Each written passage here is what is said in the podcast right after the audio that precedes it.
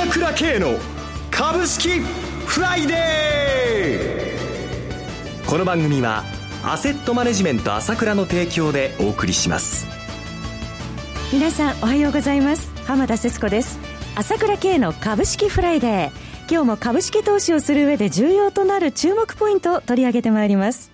パーソナリティは、アセットマネジメント朝倉代表取締役、経済アナリストの朝倉慶さんです。朝倉さん、おはようございます。おはようございます。よろしくお願いいたします。よろしくお願いします。さて、今週の東京株式市場、朝倉さん、どのようにご覧になられましたでしょうか？荒れてますよね、相変わらずね。ですね。まあ、あの、中国人民元の切り下げに大きく揺れた一週間と。そうですね。まあ、前半ね、火曜日は高値取ったわけですからね、ざらば高めであと6円っていうところで日経平均も迫ったんですけれども、はい、あっという間にその日のうちから急落してしまってね、そうでしたね。で、また戻してるということなんですけれども、はい、どうしてもやっぱりこの日本市場、海外の情勢にね、まあ、特に中国にね、はい、昨今は影響されるっていうのは、まあ、これ、やむを得ないことでもありありますよね。えーまあ、7月でもね、はいぱりあれだけ大きく急落しまして、1万9100円まで行きましたけども、はい、今回も、まあ、それと似たような感じですよね。そうですね。うん、はい。まあ、あの、外部環境に振り回される、えー、傾向にありますけれども、まあ、今後の日本の株式市場に、この中国の通貨政策の転換が与える影響などについては、CM を挟んで伺ってまいりたいと思います。よろしくお願いいたします。ますそれでは、一旦 CM です。株式投資に答えがある。株高だからといって必ず設けられる保証はない。だからこそプロの情報が欲しい。そんな時に朝倉慶。経済予測のプロ、朝倉慶の情報は、アセットマネジメント朝倉のウェブサイトで、日々無料でリアルタイム配信中。迷ったら朝倉慶。キーワード、朝倉慶で検索を。アセットマネジメント朝倉は、証券取引、金銭有価証券の予託貸付行為は行っておりません。また、情報提供する金融商品のお取引では、相場変動などにより損失を生じる恐れがあります。取引説明書、契約締結前交付書面などを十分にお読みいただき、ご理解の上お取引ください。金融商品仲介業者登録、関東財務局長、金中第605号。さて、昨日の東京株式市場、そしてニューヨーク市場では、えー、中国人民銀行によります継続的な人民元切り下げに対する警戒感、一旦後退しているように見えるんですが、えー、今後この人民元の切り下げ、各市場に与える影響などについて、朝倉さんに伺ってまいります。そうですね、もう、はい、はっきり言ってこれもうおしまいでしょうね。いわゆる、この影響は。影響はここではい、ここでもう終わりということで、今後収束に入ってくると思いますね。はい、結論的に言いますと、私はまあ早ければ来週また日経平均新値ということが考えられるんじゃないかと思いますよね。はい。まあ一貫して言ってますように弱気になる必要全くないということですね。はい。はい、まあ一旦収束、収束ということでありますけれども。ね、はい。はい、まあ、7月の頭に起きたいわゆる株の下げですね、はい、これと中国のもうまあ、前代未聞のいわゆるこの介入ですよね、はい、あれとは衝撃度がやっぱり違いますね。えー、えーまあ、今回の場合はやっぱりその、まあ、為替いきなり下げたということで切り下げということで20年ぶり近いということで、まあ、衝撃を受けたんですけれどももともとがちょっとこのアメリカの方は一番今ねドルと実質人民元、まあ、ペグ制ということで 一緒になってるわけですけどそれに無理が生じてくるっていうのは、これは当たり前の流れだと思うんですよね。はい、えー中国はこれから減速するわけでしょ。う、え。ー、アメリカはさらに良くなるわけじゃないですか、はい、えー、しかも中国は今回、株価対策で大量のお金を、まあ、あの人民銀行から流してますよね、えー、まあ、日本の量的緩和、欧州の量的緩和、アメリカの量的緩和とは違う違うということと、その詳細は明らかにはなっていませんが、あ少なくともマネーを大量に発行していることは間違いないと思うんですよね。はい、えー、えー、そういう意味ではその通貨が下がってくる原則もあって下がってくるっていうのは当然の流れであってこれをやっぱり止めようとするこのまま維持しようとするということはかえってコストがかかるいろんな弊害も起きてくるということですから。まあ、遅かれ早かれこういうことがあったのかもしれませんが、市場予想してなかったので、やっぱり予想してないことが起こると、やっぱりちょっとね、あのリスク回避ということになるのは、これはしょうがないことで、一時的にそういう流れがあったということだと思うんですよね。一時的なショックに過ぎない、はい、ということですね。えー、それでまあ、今回のことに関しては、IMF 自体がこう歓迎という態度ですよね。はい、えーそそれからはっきり人民あの中国人民銀行の当局者が、まあ、一応基本的に今回の減安誘導終わりということで言っていますよね。はい、えー、まああの今後ですね、しかし、今回のことは、ある意味歴史的なことではあると思います。要はど、どういう意味で歴史的かというと、はい、今後、人民元安が始まっていくと、ドルに対してですね、えー、この流れが歴史的に始まってきたかなと思って私は見てます。はい、中国の経済も良くなるとは思いません。まあ、今日もその原油価格がまた安値取ってきてますけれども、やはり商品市場を含めてですね新興国、やっぱり厳しい状況に追い込まれていくという流れは止まらないと思いますね、はい、一時的にいろんなことがあり、えー、まあ、上げたり下げたりするんだけれども、基本的に新興国の経済が厳しい、それから中国の経済が悪くなっていくという流れは止まりようがないなという感じがしますね。はい、その中で、その中で日本株はまた違った地位を占めていると。違った流れで上がってくるんだと、この辺のこと前もお話ししましたけども、この辺のことをまあ再確認していきたいと思いますよね。はい。はい、えー、それでは一旦ここで CM です。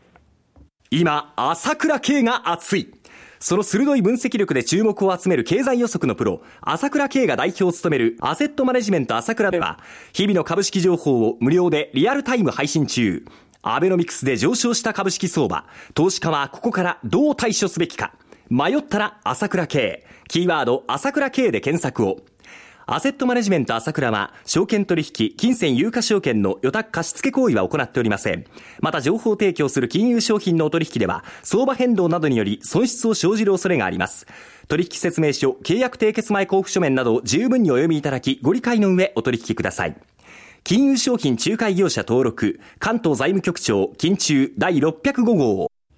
えさて、中国景気減速の中で、まあ、商品相場の下落、そして新興国への影響などはある中、日本株はどのように今後動いていくのか、朝倉さんに伺っていきたいと思います。まず年初から見ても、はい、日本株の強さは、まあこれ、投資家の皆さんご存知の通りで圧倒してますよね世界の株価を見ても、やはり日本株顕著ですよね。そうですね特にそれが出たのが先週の動きで、先週ニューヨークダウは7連続安、7日連続安だったのに、トピックスに至っては9日連続高になっちゃったわけでしょ？約8年ぶりの高値ですよね。全く対照的な動きなんですね。はい、でこれではよく言われていることですけども、C6 月期の決算だってね、アメリカは1割減益だけど、欧州だって、まあ、そうですね、10%弱でしょう、増益率は。はい日本は3割でしょ？そうですね。3割弱でしょ？非製造業も回復してきてるというぐらいの。全く違うわけですよね、状況はね。はい。はい、しかもその相場を見ても、もう売買代金を見たって、これ前の放送でもお話ししましたけれども、えー、まあ昨日は3兆円できなかったものの2兆8000億ぐらいで、3兆円近辺にいつの間にか全然盛り上がってきてるじゃないですか。そうですね。ちょっと変化の兆しが見えてますでしょうか？確実に変化の兆しが出てるんですね。はい、えー、で、下がるときは下がるんだけど、私はこれ、一貫して言ってることだけども、はい、売り物がないよ、売り物がないよということを全国の皆さんにお話ししてるわけですよ。はい、だってこういうふうに売られても、必ず日銀の買いが入るし、まあ、前も言ってますけど、今後、ゆうちょの買いも入るし、断続的に買いが入るわけですよ、はい、個人は爆発的なお金を持ってるわけでね。えー、で、売り物がないのに、じゃあなんで朝倉さん下がるのっていう。いや、無理やり下げさせるから下げてるわけですよ、はい、無理やり下げさせてるっていうのはどういうことかというと、売り物がないのに下げさせてる、なんで下げさせてる、空売りで下げさせてるんですよねその空売り比率なんですけれども、朝倉さん、過去最高の水準まで来てますよね。39.2%でしょ、あの下がった日。はい。4割近いのが空売りなんですよ。かなりの異常値ですよね。異常値ですよ。しかもこれがもう50日近く、43日続いてるのかな、30%以上が。えー、今日は空売り、空売り、空売りで一生懸命やってるから、かろうじて下げるんだけども、はい空売りで下げるってことはどういうことかっていうと、買い戻さなきゃなんないじゃないですか。そうですよね。だから、普通はですね、私もあの1万9100円下がった時もそう思って、ちょっと相場崩れたんで、しばらくはと思ったら、あっという間に上がっちゃったんだけども、はい、そのやっぱり一因っていうのは、無理やり下げさせてる反動で上がってしまうわけですよ、はい、売り物がないのに下げてるから上がるわけだ、えー、で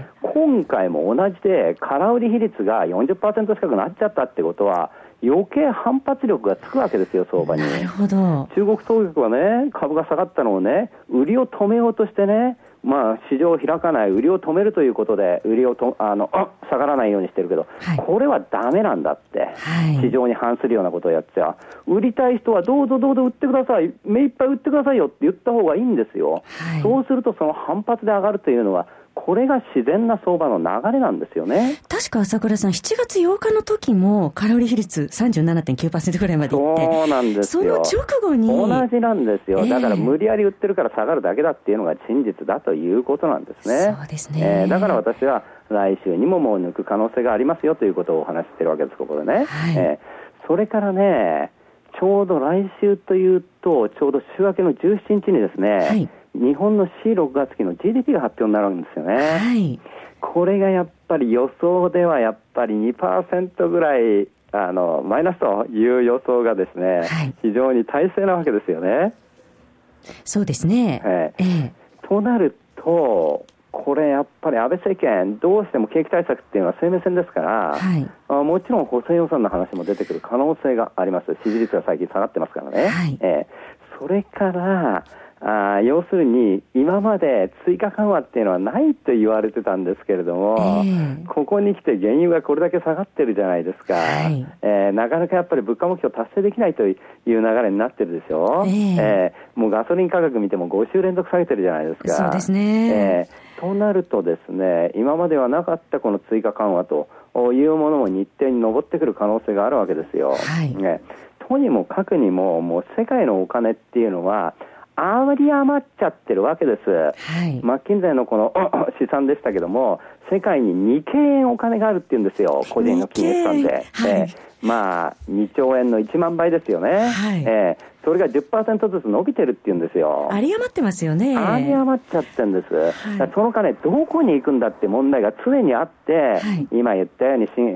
最近、前も言いましたけど、新興国も買えない、中国も買えない、アメリカ1割減益っつったら、株買うっつったら日本に来るしかないじゃないですか。はい、えー、圧倒的なお金がね。まだ300兆円ぐらいしか来てないんですから、この金どんどんどんどん伸びていくわけですから、はい、海外も来るし、日本人だっていっぱいお金を持ってるわけで、下がったら買いたいって、また売ってるじゃないですか、はい、下がったら彼らがまた買う、いくらでもあるんだから、下がりようないって。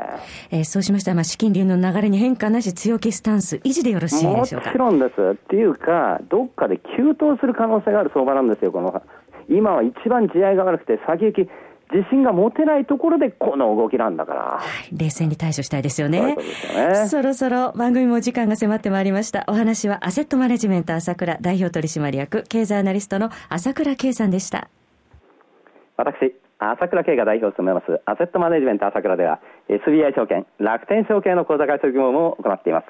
私どもホームページから両証券会社の口座を作っていただきますと、週2回無料で銘柄情報を提供するサービスがあります。ぜひご利用ください。それでは今日は週末金曜日、頑張っていきましょうこの番組は、アセットマネジメント朝倉の提供でお送りしました。最終的な投資判断は、皆様ご自身でなさってください。